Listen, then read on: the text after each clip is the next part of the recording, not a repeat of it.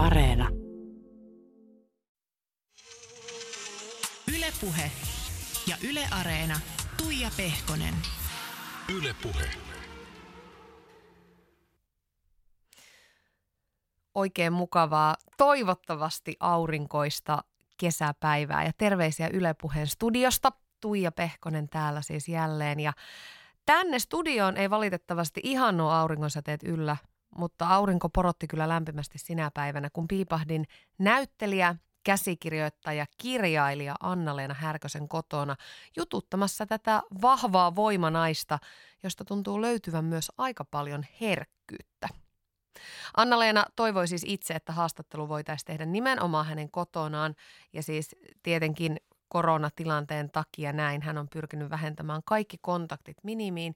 Hyvä niin, kunnioitettiin toivetta ja sinnehän mä astelin. Me puhuttiin Anna-Leena Härkösen kanssa muun muassa kirjailijuudesta, kaiken maailman sivusta huutelijoista, kritiikistä ja sen sietämisestä. Mutta ihan alkuun mä kysäsin, että onko tämä hurja koronatilanne vaikuttanut Anna-Leenan uskoon tulevista töistä tai hänen vallitsevaan työtilanteeseen?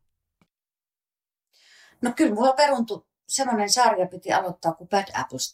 Meidän piti ruveta tekemään sitä nimenomaan Virossa huhtikuussa, niin se siirtyi nyt heinäkuulle. Toivottavasti päästään silloin tekemään. Mutta kyllä se on niin kuin vaikuttanut, että oli ajatellut, että siinä on niin kuin kevään, kevään kiinni ja mä olin innostunut siitä. Ja tota, mahdollisesti yksi elokuva oli parin päivän siirtyi jonnekin kaukaisuuteen. Ja sitten mun kirjoittaminen, niin mulla on ollut valtava hyvä fiilis siinä niin kuin tota, yli joulunkin oli vielä. Että mä oon yli puolivälillä romaanissa, niin se hyytyi kyllä, että nyt mä oon esimerkiksi mä oon pitänyt puolitoista viikkoa silleen, että mä kirjoitan, jos mulle tulee sellainen olo, mutta mä en enää yritä väkisin, koska keskittymiskyky on niin huono. Että se on kyllä tuhonnut sen, mistä nyt jäi.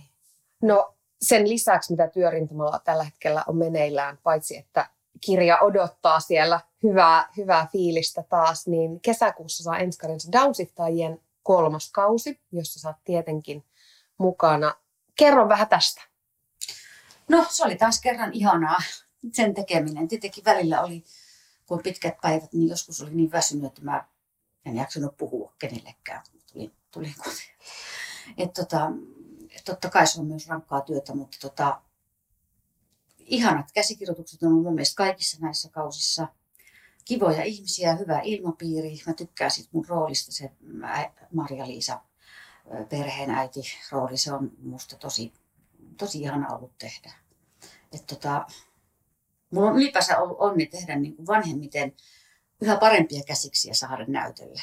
Et nuorena joutui joskus väkisin niin kuin tavallaan tajus, että kun lukee jonkun roolin, että tä, tässä ei niin kuin ole kauheasti mitään, että mun on pakko tähän niin kuin väkisin saada lihaa luita ympärille. Mutta sitten esimerkiksi kun luki tämä Downsittajien käsistä, niin se rooli on heti, se on se henkilö siinä siinä dialogissa läsnä. Että siinä ei niin kuin tavallaan, että sitten sen vaan heittäydyt mukaan ja näyttelet sen, että, että oli kyllä kamalan kiva. Sä oot jonkin verran puhunut siitä ikään kuin kirjoittamisen tuskasta, että, että siitä sä et aina nauti. Ja niin kuin tuossa äskenkin mainitsit, niin että sitten jos tulee tämmöinen kriisi ja ikään kuin menee aivot lukkoon, niin sitten se kirjoittaminen ei suju. Mutta miten näyttelijän töiden kanssa? Onko se sulle enemmän nautintoa? On, se on kyllä. Että tota, ei mulla sitä vastaankaan mitään ole, kun sanotaan vaikka kymmenen tunnin päivän jälkeen, että purku, niin kyllä mä ihan mieluummin näin kotiin.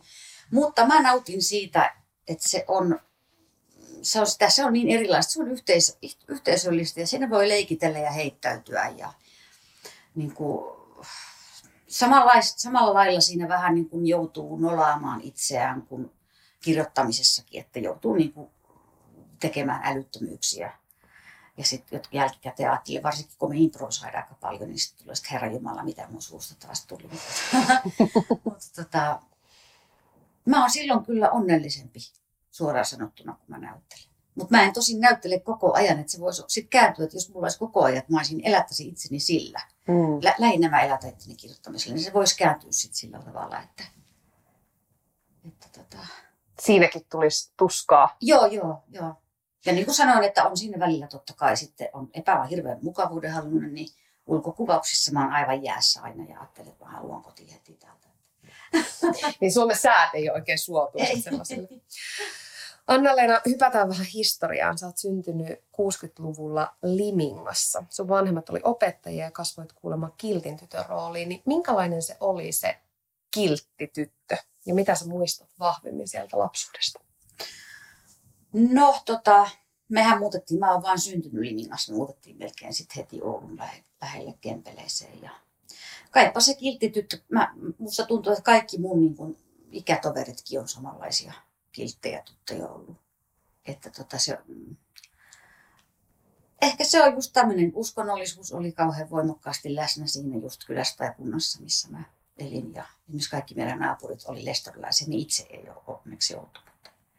Onneksi. Niin, ne mm. ei, ei ole. Mä en, mä en kestä minkäännäköistä, niin kuin yhä vähemmän kestä mitään uskontoja, varsinkaan mitään tämmöistä fanattisuutta. Ai jaa, miksi? Siellä on niin paljon noissa tuommoisissa suljetuissa yhteisöissä, pienissä yhteisöissä niin kuin on, on niin kuin henkistä väkivaltaa ja seksuaalista väksikäyttöä, kaikenlaista, kaiken maailman hoitokokouksia ja mä mä en puhu pelkästään lestorilaisista, vaan niin tämmöisistä muistakin. Mä oon ollut aika tiiviisti tekemisissä. Muun muassa tehtiin Mikko Niskasen kanssa aikanaan elokuvaa. Tota mun ensimmäinen iso elokuva oli Mona ja Palavan rakkauden aikana. Mä olin hyvin paljon helluntalaispiireissä silloin, ja käytiin telttakokouksessa, mutta niin kyllä siinä meni nuorilla ihmisillä silleen pääsekaisin. Mä rupesin kuvittelemaan, että juu, että en mä voikaan mennä teatterikouluun, vaikka mä olin just sinne päässyt. Mun pitää ruveta saarnaajaksi.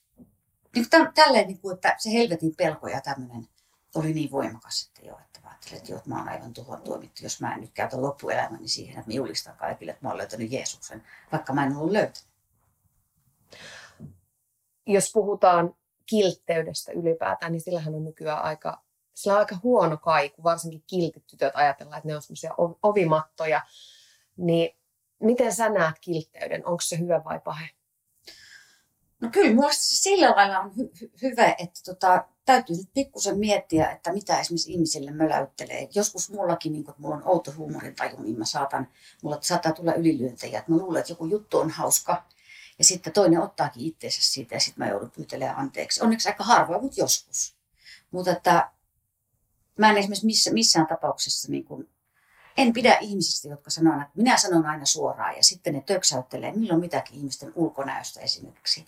Mutta sitten jos niille itselleen sanoo jostain, niin Herra Jumala, mikä itku siitä sy- syntyy. Että mun mielestä pitää olla hienotunteinen ja sille, että tehän muuten määrittelisin kiltteyden. No liian kiltti, ei mä oon nuorena ollut liian kiltti esimerkiksi tämmöisessä palkkaneuvottelussa tämmöisessä. Kasvatettiin siihen, että rahasta ei saa puhua, mm. ettei anna ahneen kuvaa, niin, niin. Se, siinä meni sitten parikymmentä vuotta, että mä ihan kauhulla ajatellut paljon, kun mä menettäisin ansioita. Ootko sä oppinut sitten jämäkäksi? Oon. No, jos vielä vähän puhutaan lapsuudesta vai oikeammin ehkä nuoruudesta, niin sitä väritti tietysti vahvasti härän se julkaisu ja siitä seurannut hurja menestys. Puhutaan siitä kohta, mutta minkälaisia haaveita sulla noihin aikoihin, joskus silloin lukion tietämillä oli? Et kuulemma ajatellut, että susta tulisi koko päivä aikainen kirjailija. Uh, Joo, en mä sitä kuvitellut. Mä haaveilin, että mä voisin joskus julkaista kirjan, mutta lähinnä mulla oli haave, että musta tulisi ammattinäyttelijä. Ihan tämmöinen kaupunki, musta suurin haave, että mä pääsisin Oulun kaupunginteatterin kiinnitykselle näyttelijäksi ja sitten mulla olisi kaksi jo Oulun keskustassa. Se oli mun mielestä niin kuin mahtavinta, mitä mä pystyn. Mutta tota, sitten siinä kävi toisin, että sitten tulikin aika paljon kirjoja enemmän. Enemmän mä oon kuitenkin kirjoittanut kuin näytellyt. Että... Mutta että ne haaveet oli siis, se oli hirveän selkeä. Mä oon seitsemänvuotias, sitten mä opin kirjoittamaan ja lukemaan, niin tota, mä oon huomannut, että tämä on niin mun juttu. Tää, että tässä, tämän mä hallitsin, että monissa muissa aineissa mä olin, mun, esimerkiksi matematiikka oli yhtä itkua. Et, et, eikä, eikä mä muutenkaan kauheasti, mä ajattelin aika paljon olin omissa maailmoissani tunnella, että mä keskittymiskyky ei ole mikään hirveän hyvä, mutta kirjoittaa, kirjoittaa mä osasin. Miten ne haaveet on muuttunut? Ne on varmaan vähän muuttunut tässä elämän varrella kuitenkin tuosta. No sanotaan näin, että kyllä se sillä lailla mulle, tuo, että kirjailijan ammatin raadollisuus oli mulle pettymys. Että silloin kun mä rupesin sitten niin kuin kolmannen kirjan, itse asiassa jo toisen kirjan aikana ihan koko päivä, niin kuin, että mä jäin freeksi, freelancer näyttelijäksi, oli lama just 90 lama alkanut ja kiinnityksiä ei oikein ollut ja ei, ei sinne mihin mä olisin halunnut ja pakoin sanelemana jäin friiksi, mikä oli sitten jälkikäteen ajateltuna ihan hyvä, mutta että sitten mä niin kuin tajusin, että Herra Jumala, että mähän, tämähän on todella yksinäistä työtä ja tämä on hidasta ja kauheata. Ja sitten menin vuosiksi ilo siitä kirjoittamisesta. Monen kirjan kohdalla, että se saattoi palata vähän hetkittäin, mutta lähinnä se katosi kaikki kriti- kritiikkiä ja muiden pelot niin kuin vaan paheni. Nykyään mä en lue enää niitä. Mä en uskalla sekoittaa päätäni, koska ne jää ne ilkeät kommentit ja ikävät kommentit, niin kuin nimenomaan ne lauserakenteet pyörimään mun päähän. Niin sä oot puhunut tästä, että, että sä oot aika huono kestämään sitä kritiikkiä, mikä tuohon työhön kuitenkin ikään kuin olennaisena Joo. Kuuluu. Joo, ja aika, mä en suorastuna tunne ketään kirjailijaa, joka olisi hyvä kestämään sitä. Mit, miten sen kanssa jotenkin oppii tasapainottelemaan? No mä oon oppinut nyt sillä tavalla, että mä en lue enää edes kirjablogeja. Että tota, mä oon jättänyt kritiikkien lukemiset joku aika sitten. Ja tota, sitten mä ajattelin, että blogeja mä uskallan lukea, että ne on tavallisten lukijoiden mutta nekin on alkanut olla välillä, että sillä tullut siellä piikittelyjä ja semmoisia besserwisserit, ne, ne on aika, blog, kirjablogarit on nykyään aika, aika itsetietoisia, ne tajuaa valtansa.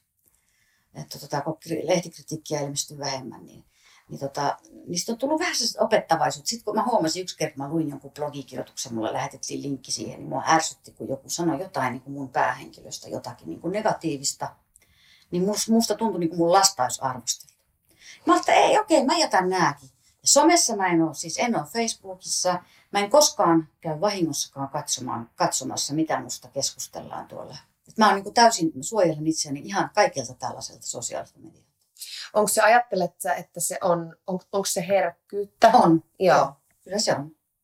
Että tota, ja se on asia, jolle ei voi mitään, että sitä ei niinku, että joku on joskus sanonut, että luulisi, että sullakin olisi jo niinku tavallaan niinku kasvanut kovempi kuori näiden vuosien varrella, mutta siinä on käynyt päinvastoin, että ihan kuin olisi ohentunut iho jotenkin.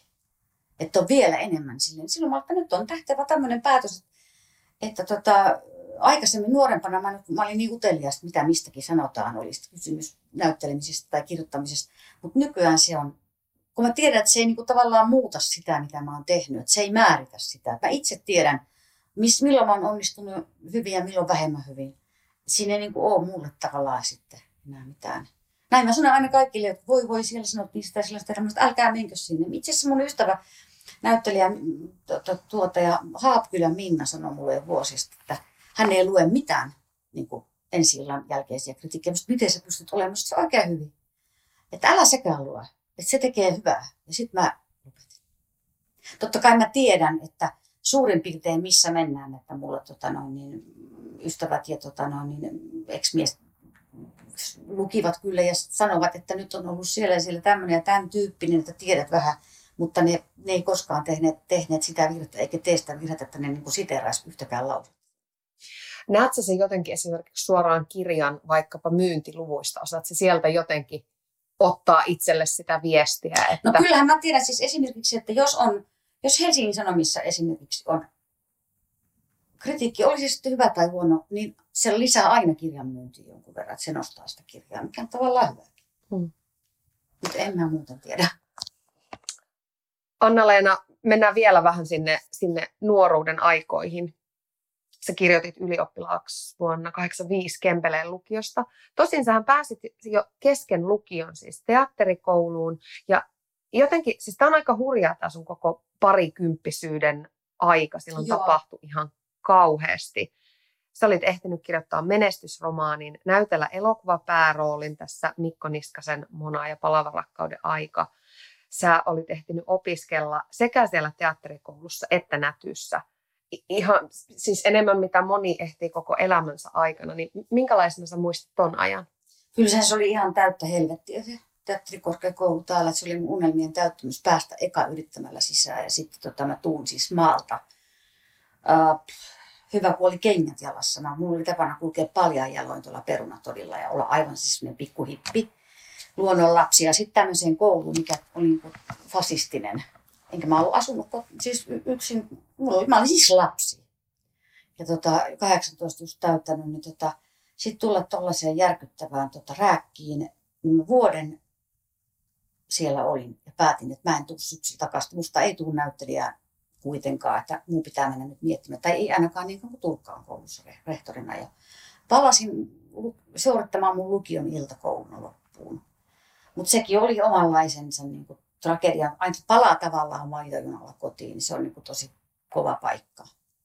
Ja siihen aikaan vielä Turkkaa silleen, että sitä oikein uskallettu arvostella. Että uskallettu tavallaan, niin kuin, ihmiset ei tiennyt, mitä se oikeasti se homma oli. Niin, mm. Niin tota, oli vähän sellaista katkeraa, että semmoiset, jotka olivat nyt pyrkinyt kouluun eikä ollut päässyt, niin että miksi sun olisi pitänyt vaan kestää, että mikä sua vaivaa, että, että tota, et sä ymmärrä, että jotkut pyrkii viisi kertaa eikä pääse. Musta, no joo, mutta mä oon siis pelkäsin, että menetä mielenterveyteni siellä.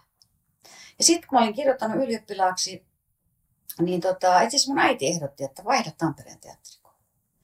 Ja sitten mä sanoin, että miten niin vaihdat, ei semmoista mä kuullut kukaan koskaan tekisi. Nyt on kysy, että sinne on kuulemma tulossa nyt Kaisa Korne. En missä, mistä hän sen tiesi, mutta Kaisa Korne aloittamassa uuden kurssin, u, u, u, tota, rehtorin pestin ja soitin sille Kaisalle. Sanoin, että no mikäpä se siinä, että tuu Tampereelle käymään, jutella enemmän. Ja sitten mä sanoin, että nyt on tilanne tämä, että mä haluaisin näyttelijäksi, mutta mä en voi olla Turkan läheisyydessä enää.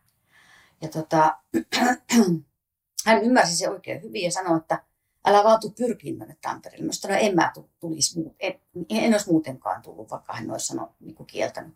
Se olisi ollut aika outoa. Lähtee, on, on jo vuoden ollut jossain opiskelemassa sitä, niin sitten pyrkiä. Niin, niin ikään kuin hypätä askel ei, taaksepäin. Ei. Niin sitten se sanoi, että hän katsoo, mitä hän voi tehdä. Ja sitten sit mulle ilmoitettiin, että mä oon päässyt ylimääräisenä oppilaana sille kurssille. Että mun piti vaan tavallaan aloittaa alusta sitten. Että mä kävin nykyään teatterikoulu viisivuotinen, mutta tot, silloin se on nelivuotinen. Niin mä aloitin niin alusta ja se oli ihan erilainen koulu, ihan eri fiiliksinen. Tuntui niin kuin olisi tullut johonkin ihanaan harrastajateatteriin, että se oli se yhteisöllisyys jotain aivan toista toista.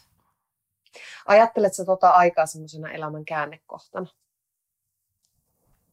No oli se varmasti. Kyllä siinä joutui niin aikuiseksi kasvamaan tosi nopeasti, enkä mä kasvanut pitkään aikaa, että mulla kesti hirveän kauan niin kuin jotenkin sitten. Että mä olin kyllä hyvin niin kuin traumatisoitunut mm. vielä kun valmistumisen jälkeenkin miten sitten, kun elämä meni eteenpäin, niin minkälaisia, tämä on nyt aika iso kysymys, mutta minkälaisia muita käännekohtia sä sieltä nostaisit, jotka on ikään kuin tuonut sut tähän?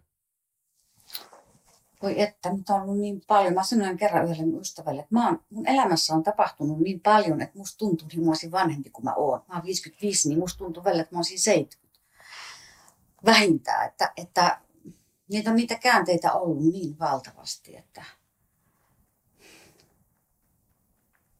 tietenkin lapsen saaminen, mä olin 34, kun mä sain tota, ton yhden ja ainoan poikani ja se on totta kai niin kuin ollut valtava. Sekään ei mennyt todellakaan ongelmitta, että oli ensin, mä en edes muista, oliko kaksi vai kolme keskenmenoa. Ja sitten hirveän vaikea, vaikea raskaus ja hätäsektio ja sitten tota, no, niin synnytyksen jälkeinen masennus ää, erittäin paha, niin tota, äh, silloin tuli ainakin siis se selväksi toistain harkitse. Se oli liian raskas kokemus. Joo. Mutta kannatti. onhan se nyt ihan, onhan se nyt ihan mahtavaa. Niin, onneksi sieltä tuli se palkinto ikään kuin onneksi myös. Onneksi tuli palkinto, joo. Että, että tota, en mä ole vaikea kuvitella kyllä elää, elämää ilman häntä. Että tehdään muita käännekohtia. Keksin. Sehän on aika onnekastakin, jos elämä on niin yllätyksellistä, että antaa paljon. No joo. Kun mä oon joskus miettinyt, kun mulla on välillä pahoja masennuskausia, onneksi ne on nykyään lyhyempiä kuin nuorempana. Niin mä oon niin ajatellut, että onko mun elämässä ollut enemmän hyvää kuin, kuin huonoa kuin hyvää. Niin kyllä mä oon tullut siihen tulokseen, että se on, niin kuin, se on 50-50. Että tota, en voi myöskään sanoa, että on enemmän ollut hyvää johtuen just tästä, niin kuin, että tämä niin kuin, taipumus depressiivisyyteen. Onneksi nykyään on niin kuin, lääkke, lääkkeet ja terapiat ja tämmöiset. Että vähän niin kuin, helpottanut oloa, mutta mä olin 30, kun mä ekan kerran niin kuin, tota, hain apua tähän masen, masentuneisuuteen. Yle puheessa Tuija Pehkonen.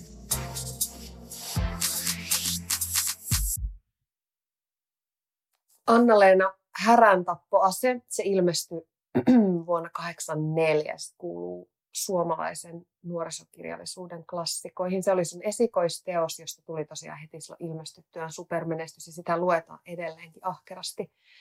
Miten pitkään ja miten paljon se väritti sun elämää siitä eteenpäin? Mm, no kyllähän se värittää osittain vieläkin, että se sai niin haltioituneen vastautun myös kriitikoilta, että varmaan kaikki niin kuin kehu sitä. Ja Hesarin Pekka Tarkka nosti sen aivan niin kuin, mä olin, ah, mä olin niin lapsi, mä tajunnut, mun ystävä kysyi, ymmärrätkö mitä tämä niin kuin tarkoittaa, tämä, että sun kirja kehutaan näin maassa taivaaseen Hesarin kulttuuripalsta. en. Ei meille mikään Hesari. Me mummi luki kirjastossa Hesari. Se soitti, kuule Anna-Leena, täällä on nyt tämmöinen oikein kiva kirjoitus. Mutta kyllä se sitten vaikutti siis myös negatiivisesti. Sitten oli hirveä paine tehdä toinen kirja, että se olikin sitten jo hirveän vaikeaa. Niin kuin usein tota, esikoiskirjan jälkeen seuraava on, on vaikeaa. Ja tota, sitten minuun kohdistui valtavat odotukset ja mä olin, olikohan mä just, mä olin täyttämässä 19, kun se ilmestyi, niin edelleen katson, että olin lapsi. Niin tota, mulla tuli ihan järkyttävät suorituspaineet sitten, että että tota, miten mä nyt lunastan nämä lupaukset, joita mä en oikeastaan ollut edes, en mä luvannut kellekään mitään. Mä olin vaan kirjoittanut kirjan.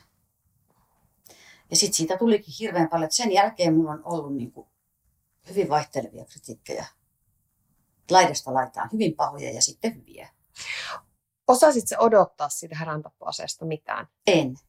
Että se kaikki tuli aivan yllättäen? Täysin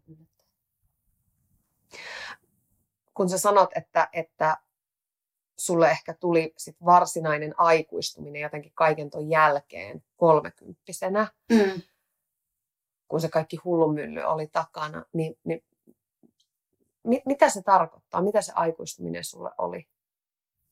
No mä uskalsin ruveta sanomaan, olen aina ollut niin kuin rehellinen suorapuheinen, mutta sillä lailla niin kuin sille, että en mä koskaan, niin kuin, mä en teeskentelijä ollut koskaan, mutta kyllä mä usein pidin suuni kiinni, kun mua fiksummat, vanhemmat ihmiset analysoivat vaikka jotain teatteriesitystä. Mulla on ollut aina siis sen takia aika paljon, mä oon liikkunut vanhempi, itseäni vanhempien ihmisten kanssa, koska mä olin niin nuori, kun mä tulin tänne Helsinkiin. Niin mä en oikein uskaltanut sanoa omaa mielipidettä, että jos analysoitte just vaikka teatteritystä, niin, joka oli mun mielestä ollut siis käsittämätöntä moskaa, tota, niin en mä uskaltanut sanoa sitä. Mä muistan sitten sen hetken, mä olin just että yli 30, kun mä kerran sitten huomasin sanovani, että Mä en tykännyt tosta yhtään. Mä haluaisin ollut lähteä pois. Tämmöisiä, niin kuin, että, että, ja sitten uskalsi vetää niitä rajoja, että, että ei sietänyt mitä vaan. Että mäkin olen joutunut aika paljon kantamaan niin semmoisia taakkoja, jotka ei kuulu mulle. Esimerkiksi semmoisia taakkoja, että jos joku on just pyrkinyt koulun, teatterikouluun useita kertoja tai yrittänyt 20 vuotta saada aikaan kirjan, mutta siitä ei ole tullut mitään, niin aika paljon sitten ihmiset humalapäissään on niin kuin mun päälle kaatanut sitä omaa katkeruutta, mikä sä oikein luot olevasi. Ja kyllä minäkin, jos mulla olisi aikaa. Ja niin kuin semmoista outoa vihamielisyyttä. Ikään kuin se olisi mun vastuulla, että he ei ole niin kuin mm. saaneet toteutettua omia unelmia. Niin sitten mä opin sanomaan siihen niin kuin jossain vaiheessa, että mä en nyt yhtään kuuntele tämmöistä. Että aikaisemmin mä vaan rupesin itkeen, tämä meni täysin lukkoon, että rupesi mulle joku aukumaan päätä, niin sitten mä rupesin lähteä pois tai sanoa, että pidä turpas kiinni.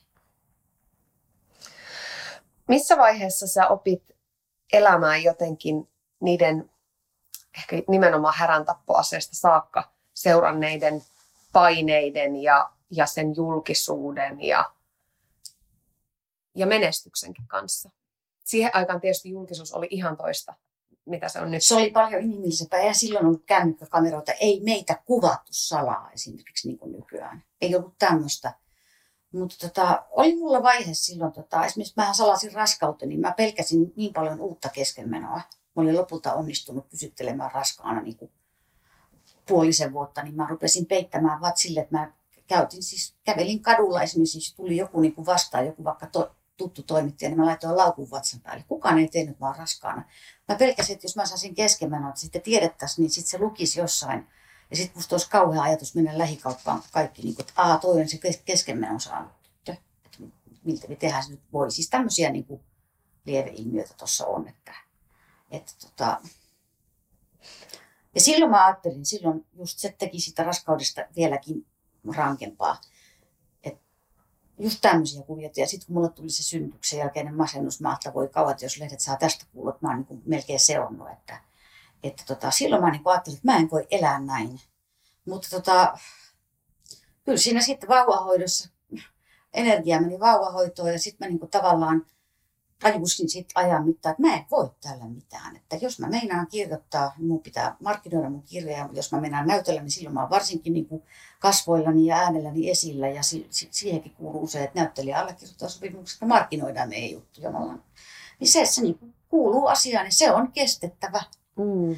Ja tota, mä myös päätin, että mä en välitä enää, kun välillä ajattelin vain, että mitä hän nyt minua ajattelee. Ja enhän mä nyt vaan, että jos mä nyt näen vähän jotenkin sanoin jossakin tiukemmin jonkun tille, että nyt ne ajattelee, että mä oon niin kuin diiva julkis. Sitten mä rupesin ajattelemaan, että mä en voi niiden ajatukselle mitään. Ja samoin kuuli itsestään kaikkea ihan karmeita juori, semmoisia aivan siitä, että mitä ihmettä, että tota, tollasia kun minusta puhutaan. Ja sitten mä niin päätin, että hitto, kun mä itse tiedän, mitä, mikä on totta ja mikä ei, niin mä en enää niin lotkauta niille korvaan. Ajatelkoon, mitä lystää. Mä itse tiedän, mikä on totta aika pitkä matkahan tuossa on tullut ikään kuin, jos miettii semmoista miellyttämisen halua tai, tai sitä muualta tulevien juorujen ja, ja kaiken uutisoinnin pelkoa siihen hetkeen, että sä nyt esimerkiksi puhut avoimesti masennuksesta tai terapiakäynneistä Joo. tai muusta, missä taas asettaa it, itsensä aika lailla alttiiksi. Joo, Joo. Mutta niin kuin sanoin, että someen en mene edelleenkään, että vaikka nyt on, niin kuin, että ajathan on tosiaan muuttunut, että näistä asioista puhutaan niin kuin paljon avoimemmin, avoimemmin niin silti tota... Silloin nuorempana sä oot kertonut, että sulla oli läsnä myös semmoinen pettymyksen tuottamisen pelko, että jos sä ikään kuin tuot pettymyksen muille ihmisille, mä jäin miettimään, että siinä on aikamoinen ristiriita, jos sun kuitenkin pitää olla luova ja tuottaa joo, joo. tekstiä joo, ja mi- miten joo. sen kanssa pärjää? No se on, sekin on tullut varmaan ihan pari viime vuoden aikana, että mä oon niin kuin tavallaan sanonut itselleni, että mun, mun ei tarvitse tehdä muita ihmisiä onnelliseksi. Tietenkin on ihanaa, jos mun läheiset on onnellisia ja mä on huolempi, tykkään hoivata ja pitää huolta ja tehdä ruokaa ja passata ja tämmöistä niin lapsille ja miehille, joita on ollut jo kolme ystäville. Mutta tota, mun on hirveän vaikea edelleenkin niin kuin tuottaa pettymys, että jos joku pyytää mua jonnekin, mä en halua lähteä, niin mun on aikaisemmin mä oon tehnyt niin vielä pari vuotta sitten, että mä sit hampaat hirvessä lähdin ja kärsin. Mutta nykyään mä niin kuin ajattelen, että minä en, me eletään täällä vaan kerran, että toi nyt pettyy, mutta onko se pah, pahempi, että minusta se on kuitenkin pahempi se, että tekee itselleen niin kuin pahaa mm. sillä, että joutuu tilanteeseen, joka on äärettömän vastenmielinen vaikka. Tai jos sä koet, että toi nyt ei halua mitään muuta kuin, niin kuin tavallaan, vaikkapa näyttäytyy minun kanssa. Ja sit siitä tulee aika mälsä olo, sitten tulee sinne olla lelu ja esine. Niin sitten mä en, en, en lähde. Kuinka paljon sä nykyisin mietit sitä, että minkälainen kirjailija sä haluat olla tai minkälainen sun pitäisi olla? Ikään kuin niitä ulkoa tulevia paineita. Vai ootko sä päässyt niiden kanssa ihan? No kyllä mä oon nyt, mä, mä en enää ajattele, mä ajattelen, että mä saan kirjoittaa mitä mä haluan. Varsinkin nyt, kun mä oon tota, en juurikaan niin kuin tiedä, mitä, mitä niistä kirjoitetaan, niin suojan itteeni. Niin tota, mä oon niin ajatellut, että kuitenkin joku aina natkuttaa, että paras, että kukaan ei tule ulkopuolelta määrittelemään. Mä kuulin esimerkiksi kerran, että tai mulle niin, niin oli joku sanonut mun kirjasta, kirjasta, kirjasta sitten, että kirjoista kaikista, niin kuin, että oli, oli kuulemma keskusteltu tämmöisissä kirjallisissa piirissä, että niissä on aivan liikaa dialogia, niin mä ajattelin nyt itkeä vaan nauraa, että kuka se nyt sitten määrittelee. Että tota, on aivan liikaa dialogia ja sitten mä ajattelin, että perkele mä teen vielä lisää että kun se on mulle helppoa ja mä nautin siitä, niin mitä se haittaa, vaikka mä kirjoitin kirjoja, jossa ei ole mitään muuta kuin dialogia. Mm. Että oon mä kyllä siis aika pitkälle päässyt. Ja sitten mulla riittää se, että jos mä saavutan sen, mitä mä itse niin kuin haen sille. Että aina, aina niitä natkuttajia on, että meitähän arvostellaan kirjailijoita muitakin kuin minua, niin milloin mistäkin, että joku kuulemma toistaa aina, tämä toistaa aina sama, samoja teemoja. No entä sitten, jos se on se vahva alue, Tämä kirjoittaa liikaa ihmissuhteesta. Tässä tämä ei koskaan kirjoita yhteiskunnallisia kirjoja, miksi ei. Tässä on liikaa huumoria, tuolla on liian vähän. Niin kuin aina joku niin kuin, Mielipiteitä riittää niitä kyllä maailmassa. riittää, niin tota, niistä on suojattava itsensä. Ja, ja nyt tämän uuden kirjan kanssa, joka ikävä kyllä nyt sitten niin kuin jollain tavalla jääty tämän koronan takia, niin tota, viime syksy esimerkiksi ää, tota, oli älyttömän hauskaa tehdä työtä. Ja sitä ei ole ollut tapahtunut 20 vuoteen. Et musta oli mukavaa aamulla aloittaa kirjoittaminen. Siksi mä oon aika katkera ollut tästä, niin kuin, että mulla nyt toistaiseksi vietiin se. Onko se niin, voiko sitä jotenkin pakottaa sitä kirjoittamista vai onko se niin, että sun vaan ikään kuin, että nyt ei auta muuta kuin odotella, että se fiilis tulee takaisin? No aina sitä joutuu pakottaa. Silloinkin kun on mukava kirjoittaa, niin se, sitä kuitenkin, kun ajattelee, että kiva huomenna päässä jatkaa, niin huomaa, että tulee säilettyä kaikkea turhaa. Mm. Keksii kaikkea pikkukotitöitä ja tuo toi pitää tuosta putsata, toi bla bla bla. Et ainahan ihminen mielellä mieluummin on tekemättä mitään. Niin. Mutta tota, et aina, aina sitä joutuu jonkun verran pakottaa, mutta nyt kun esimerkiksi tämän koronan, että mä huomasin, että mua oikeasti niin kuvotti, kun mä avasin aamulla tietokoneen. Et tuntuu, että mä en jaksa tätä päivää elää, kun tämäkin tämän, että epävarmuus ja pelot ja mulla on paljon ystäviä, jotka kuuluu riskiryhmiin, että on koko ajan semmoinen niin menettämisen pelko läsnä ja täydellinen niin kuin rauhoittavuus. Niistä mä, nyt mä annan olla. Että, että tota, kyllä sen sitten tietää, kun se menee liian, liian niin kuin vastenmieliseksi. Anna-Leena, puhuttiin aiemmin siitä kritiikin sie- sietämisestä ja siitä, että miten haastavaa se on sulle ja monille muille kirjailijoille.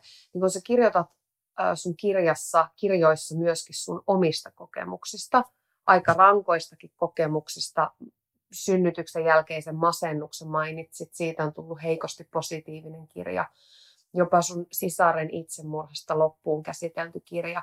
Ja siinähän asettaa itsensä jotenkin vielä alttiimmaksi, vähän samaan tapaan kuin ehkä artistit, kun tekee erobiisejä Joo, joo. tai omista Joo. kokemuksista biisiä, niin miten se arvostelu silloin, meneekö se vielä syvemmälle se kritiikki? No, no kyllä se menee, totta kai, että heikosti positiivinen sai yllättävän hyvää vastaanotoa kritikoilta, mutta sitten oli näitä, mun sisko sanoi sy- tota, sen jälkeen, kun se kirja tuli, että älä vaan mene katsomaan vauva.alstan, vauva.fi näitä. Totta kai mä menin ja mä sain ihan järkyttävän päänsäryn, koska siellä ihan oikeasti siis mätkittiin mua vierasta sikaa, että mä oon niin mielisairas, mutta pitäisi ottaa lapsi pois. Mä oon vetämätön ämmä, lehmä, Sä muistat joka toi antaa vieläkin. itsensä vajota masennukseen, että ei ole, ei ole sen vertaa niin kuin selkärankaa. Että kyllä käy sääliksi tämän miestä, tämän härkösen miestä. Ja täm, tämmöinen, joku sääli myös jossakin kritiikissäkin mun mielestä, että kauheata. Ikään kuin mä olisin valinnut sen, että mä nyt masennun. Et se oli kyllä niin, että mä en, mä en sitten siihen loppu kyllä se, jos siihen se nimenomaan loppu tämä mun somessa tai tuolla mutta, tota, seuraaminen. Yle puheessa Tuija Pehkonen. Anna-Leena Härkönen, sä oot teini-ikäisestä alkaen kuulunut meidän kulttuurielämän huippuihin kirjailijana, käsikirjoittajana ja näyttelijänä, niin oliko sulla koskaan semmoista plan Btä? Mä ajattelin, että musta tulee psykologi. Mä luen, yritän päästä lukemaan itteni psykologiksi, jos musta ei tule näyttelijä tai kirja. Mä oon aina kiinnostanut tämmöinen niin kuin terapoiminen. musta on ihanaa, kun mulle uskoudutaan ja mulle, musta on ihanaa, kun multa kysytään neuvoa.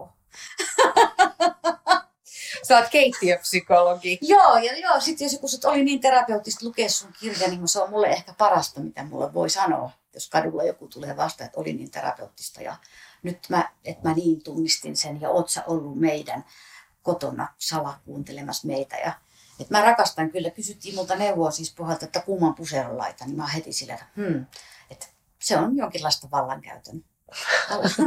Tuo vallankäytöstä sitäkin. Sä ottaudut muiden ongelmiin. Joo, mä oon myös auttavainen, mutta siinä on aina se toinen puoli, että siinä saa päteä.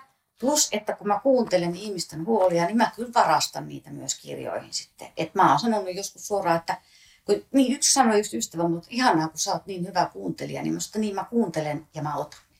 Että sehän tiedetään, se totta kai hän tietää sen, ei se haittaa, ota vaan. Niin joudutko kysymään luvan ikään kuin lainatessasi muiden ongelmia tai, tai jopa dialogeja, meneekö se niin pitkälle? Kyllä mä yleensä kysyn luvan, Joo. mutta en tietenkään silloin voi kysyä, jos joku on heittänyt mulle jossakin baarissa jonkun ihmisen, jota mä en tunne ollenkaan ja jota mä en tule koskaan enää näkemään, niin mistä, mi, mistä, mistä mä sen luvan kysyn? Kuinka paljon näitä ihmisiä on, jotka sulle kadulla tai baarissa huikkailee kaiken näköistä? Kyllä niitä tulee, ei nyt ihan joka päivä, mutta melkein. Ja se on kyllä hienoa, varsinkin silloin kun on kurja päivä, tulee sinne olla tästä kirjasta ja tuu mitään, että tämä aihe on ihan paska ja epäkiinnostava ja mä, mä en ole mitään, mä en jaksa tehdä tätä.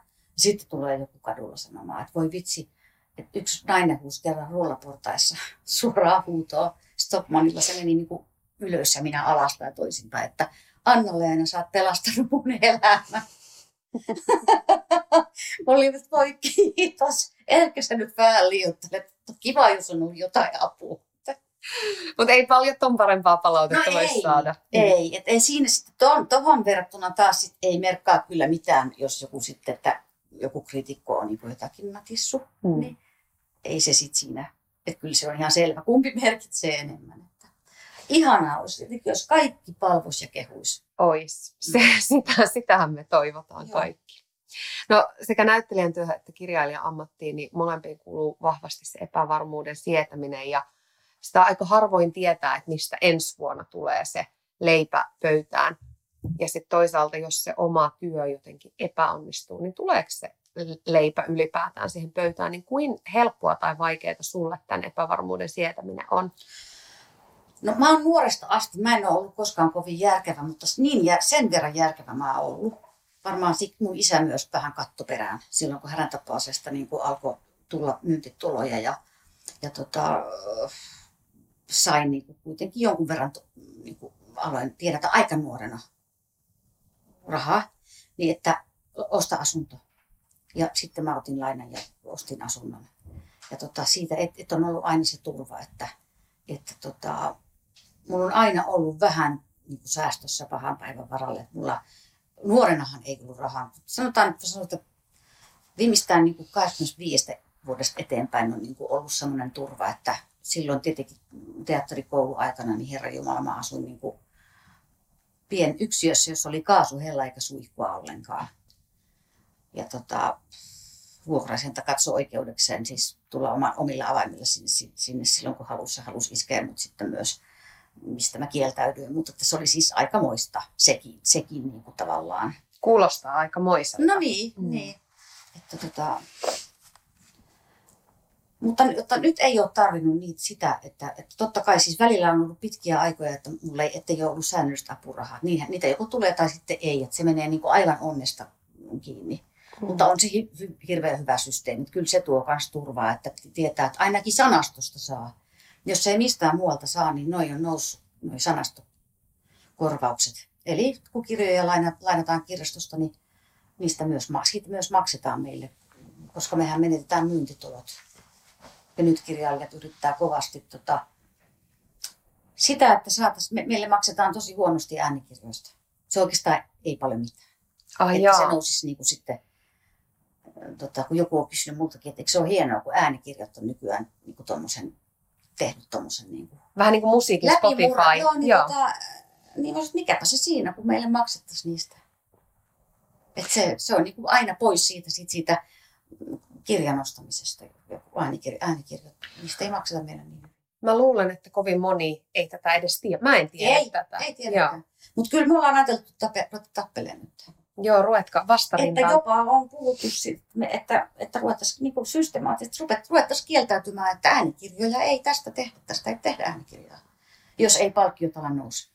Miten sä ajattelet, jos tämä palkkioasia saataisiin kuntoon, niin onko se äänikirja sun mielestä sitten hyvä vaihtoehto sille perinteiselle? Jos se on Mä en tietysti se, Mä haluan nähdä sen tekstin ja haluan katsoa samaa lausetta, jos tulee hieno lause, kun mä luen niin mon- monta kertaa. Mä, mä tykkään pitää niin kädessä ihan konkreettisesti kirjaa, mutta, ja siinä on se fiilis aina erilainen. Joo, joo, mutta onhan se siis, onhan se silti kirjallisuutta se on. Öm, sun vuosikymmeniä kestänyt suosio, niin eräs kustannustoimittaja kuvaili, että se perustuu ennen kaikkea siihen, miten sä muokkaat ja muovaat sun kokemuksista universaaleita, niin miten Anna-Leena itse ajattelet, mihin sun mielestä sun pitkä menestys perustuu? Niin no ensin täytyy niin kuin tietysti sen verran korjata, että mun, mä oon kirjoittanut paljon, eikä, mun, eikä ne kerro, sanotaan, että puolet kertoo mun omista kokemuksista ja jotkut ei kerro yhtään. Esimerkiksi edellinen kirja, siinä ei ole oikeastaan mitään mun kokemuksia ja tässä mitä mä nyt teen on vielä vähemmän, että totta kai tulee ajatuksia tiettyjä, niin kuin, siinä tulee laitettua joskus jotakin niin kuin, voi niin kuin laittaa jonkun henkilöiden suun, joku mikä itse on sanonut, tai ajatukseksi jonkun mitä itse ajatellut, mutta tota, ää, ei ne niin kuin, Ehkä kolumneissa voi olla, nehän on suoraan, niissähän ei, niin kolumneissahan semmoisessa nyrkisään, niissä ei saa valehdella.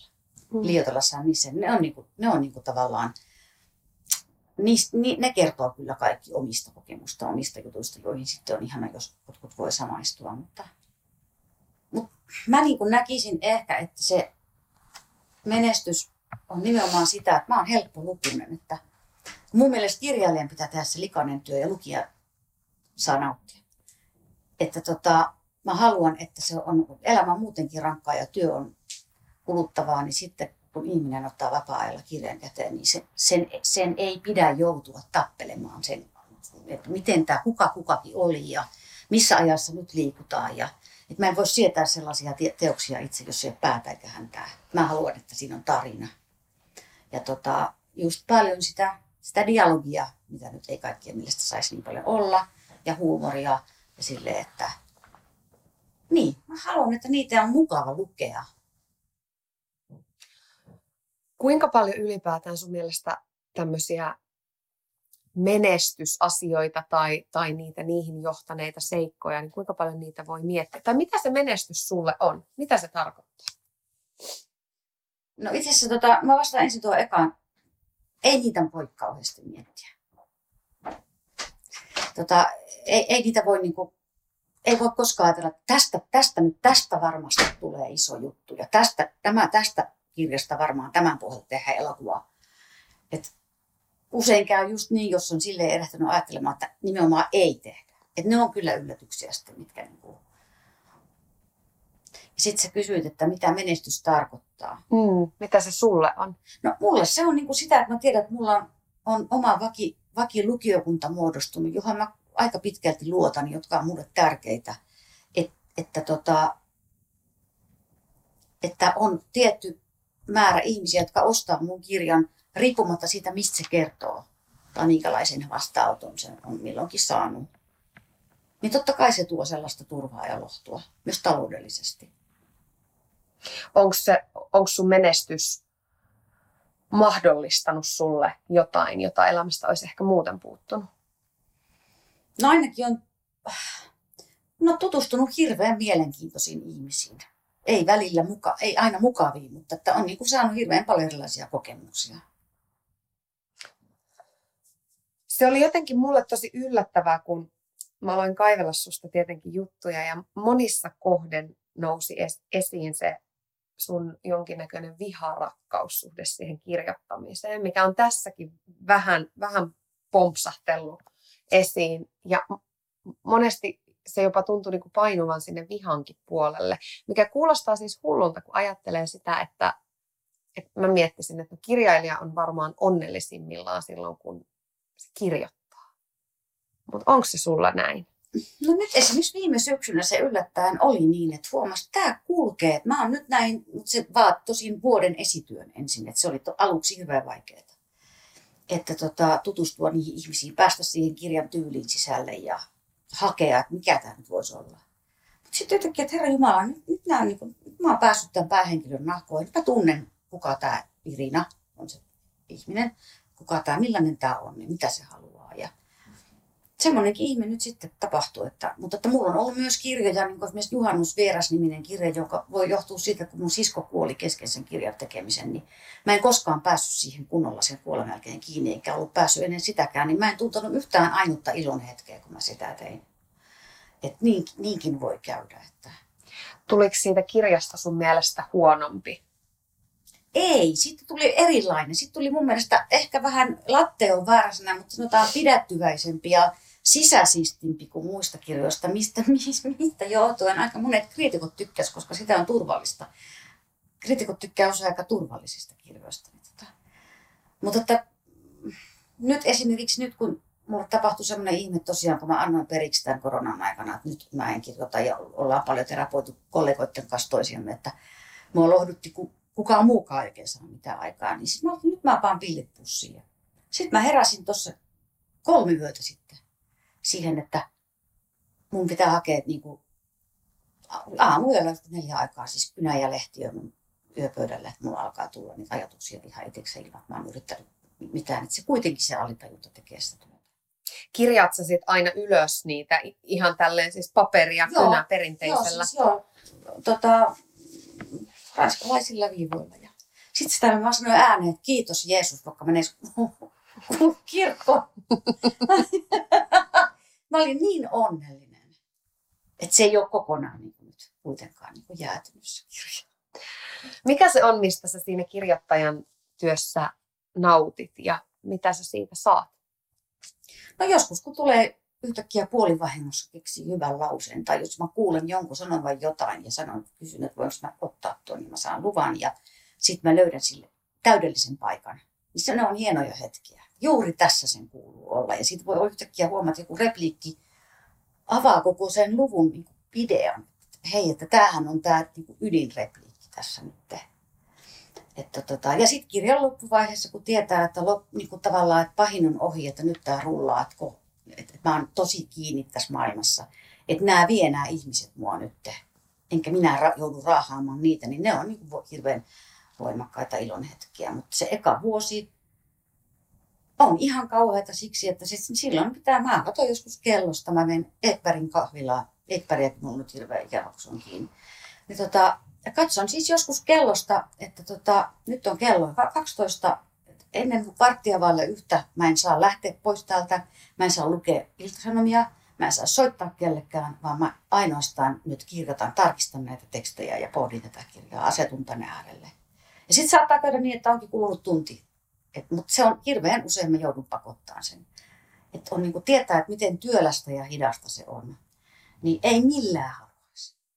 Mistä sä sitten tiedät, että teos on valmis? Koska se on sulla kuitenkin monen vuoden prosessi. Tosi pitkä aika, jonka sä siihen ikään kuin päivin ja öin, se, se on varmasti mielessä.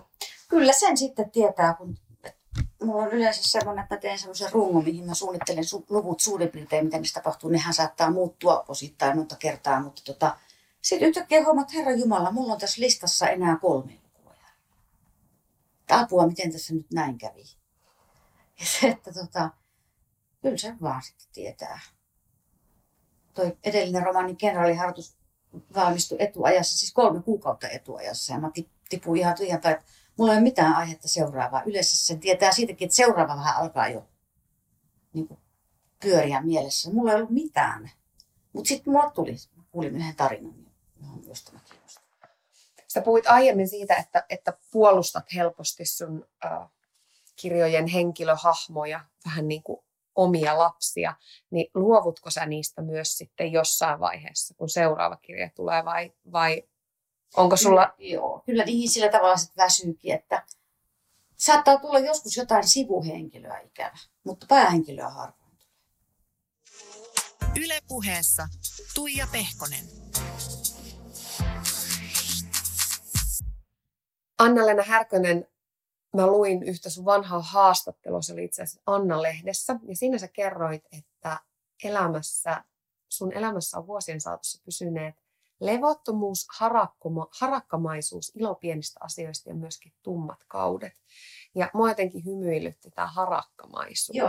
Mitä, se, mitä se on? No siis semmoista, niin kuin, että puolta, kun näkee jotain kiiltävää, niin menee ihan sekaisin. Oli se sitten uusi joulukoriste tai joku, nyt mä oon sisustanut kauheasti, niin kun, kun ollaan kotona tämän tota, koronan takia, niin mä oon niin kuin innostunut nyt laittamaan tämän mahdollisimman taas, että teen jotakin helvetin asetelmia, että siirränkin ton nallen tuosta tuohon ja sitten kynttilä tonne ja ei, ei, ei sittenkään ja lähetän valokuvia ystävällinen. Siis kidutan niitä tämmöisille, että onko tämä parempi tämä nalle ton kulho vieressä vai kynttilä. Tämmöistä aivan siis Mutta että tavarat on mulle, esineet on tärkeitä mulle. Ei Ei ta- sitten materialistiksi, mutta tota ne on. Mutta ei tarvi olla timanttikorviksia ja bling blingiä. Että No on nekin ihan kivoja, mutta siis mullahan ei ole autoa, eikä edes ajokorttia, mulla ei ole kesämökkiä, mulla ei ole tämmöisiä, niin kuin, mä en ole tavallaan, mä en välitä merkkivaatteista, mulla ei ole tämmöisiä, että tämmöiset statussymbolit ei merkitä.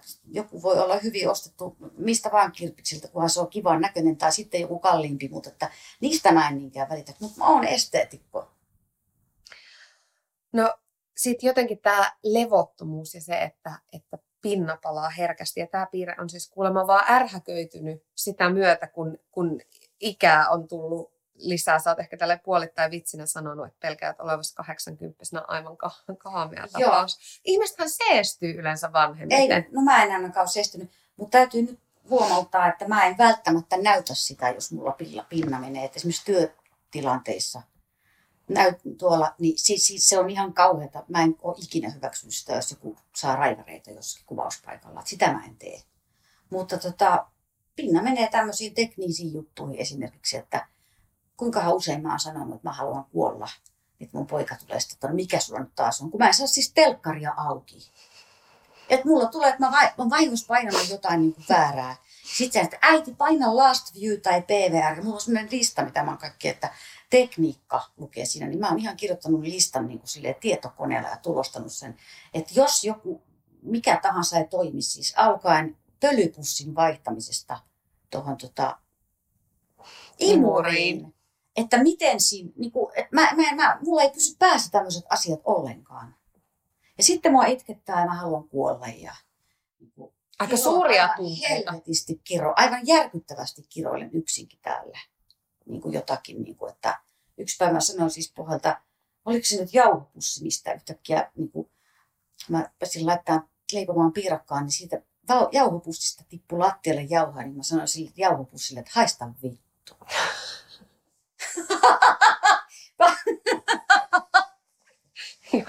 Omanlaista raivoa sekin on. niin, niin. Mm, Ja kyllä mä sitten, jos esimerkiksi joku aukoo mulle päätä jossakin julkisessa tilassa, joku, joku niin oikein käyttäytyy jotenkin aivan inhottavasti jossakin, vaikkapa kaupassa joku, mä muistan mitä joku, joku akka rupesi kerran niin matkuttamaan, niin silloin mä niin saatan sanoa, että, että tota, tämä asia ei kuulu sulle pätkääkään. Ja sitten sit tulee hyvä olo. Mm. Kirjamessuilla mä sanoin kerran yhdelle naiselle tosi rumasti, kun se tuli sanomaan, että mä en ole häräntapoa sen jälkeen lukenut sulta mitään hyvää. Niin mä sanoin, että paino helvettiin. Mun ei tarvitse kuunnella tämmöistä ollenkaan. nämä on jänniä hetkiä, että miksi joku tulee sanomaan mm. tuommoista, että mit, mitä hän se ajatellut. odotti sekin, niin kuin, että se odotti siinä, että kun mehän ollaan hirveän suojattomia, kun me ollaan messuilla. Kirjailijat ei yleensä tykkää messuista ollenkaan. Niin tota, sitten kun sä signeeraat esimerkiksi haastattelun jälkeen siellä kirjoja, sinne voi tulla ketä tahansa ja tuleekin siihen jonoon. Tota, ne voi sanoa mitä vaan. Ja toi oli mun mielestä niin kuin kaiken huiput. Mä kuulin, että sä, siinä oli jotain, siinä häräntapoaseessa oli vielä jotain otetta, mutta sen jälkeen, musta painu helvettiin sitä, mun ei tarvitse kuunnella mitään tuommoista.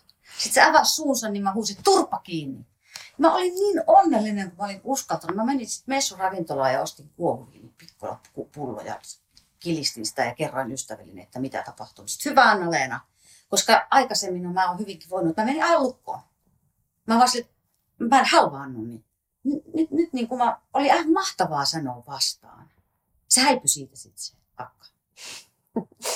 Mua hymyilyttää sen takia, että, että ihmiset tekee siis hulluja asioita päästäkseen pila, pilaamaan toisten Joo, päivän. Että hän jonottaa asioikseen kertoakseen sulle. Eikä edes ostanut kirjaa, vaan tulee, että se niin muu jono odottaa, joille mun pitäisi signerata niin kuin heidän ostamat kirjat, niin se akka siinä vä- nät, nätkyttää siinä vieressä. Joo. Ja sitten mä pyysin seuraavilta, jotka oli tai ensimmäisenä jonosta, anteeksi. Mulla palo nyt pinna. Juu, ei se mitään. Me kuultiin, mitä se sanoi. Se oli törkeä. Oli hyvä, että huusit sille. Mä sain kaikilta hirveästi ka- kannustusta. Sä elät Anna-Leena tällä hetkellä siis 50 sä oot 55 ja ainakin vuosi sitten olit vielä sitä mieltä, että 60 että se tuntuu tosi kaukaiselta asialta, niin onko se vielä näin? No ei se nyt kyllä enää tunnu. Mähän täysin, täytin siis pääsin. Tämä alkoi, mun piti viettää Prahassa mun 55-vuotispäivä mun hyvän ystävän, ystävättären kanssa ja silloin, oli, tota, silloin ei lennetty enää minnekään. Että tuli aika kur, kur, ehkä mun elämän kurjin pää. Vai synttäri vaikka oli siinä hetkensä siinäkin, että mun poika teki tyttöystävänsä kanssa mulle sussia ja kaikkea. Ja silleen, mutta semmoinen tietty, kun on samalla kauhuissaan, että mitä tästä tulee, että se oli sitä alkuvaihetta vielä tai sitä, niin kuin, mm. että mitä, tota noin, niin, miten meille tässä nyt käy. Niin, niin joo, kyllä se kohta mä oon 60. Sulla on ollut ikäkriisejä 39 ja 49-vuotiaana ainakin, niin mihin ne kriiseilyt on liittynyt? Onko se, liittyykö se ulkonään rapistumiseen Liittyy. vai ja kuoleman pelkoon? Se tai... on varmaan terveyden, pelko, että ter, ei pysy terveenä, koska totta kai tulee kaikkea kremppoja ja kipuja enemmän. Joutuu, mä en tykkää liikunnasta, mutta mä joudun tekemään esimerkiksi pilatesharjoituksia joka päivä, että voin pitää niskakivut kurissa ja näin. Mutta kyllä se liittyy, tota, kyllä ulkonäköön liittyy paljon paineita. Että tota, en mä sit kuolemasta nyt niin hirveästi tiedä. Kun välillä on niin masentunut toivoa sitä, niin en mä sitä tiedä. Mutta tota. Jos sä katsot elämää ja vuosia nyt eteenpäin, niin mitä sä sinne vielä toivot? Ah, mä toivon hirveän yksinkertaisia asioita, että mä voisin jokaisen niin kirjan, mitä mulla on jäljellä, niitä on onneksi jäljellä vähemmän kuin, niin edessä kuin takana. Mä toivoisin, että tuntisi edes jonkinlaista iloa.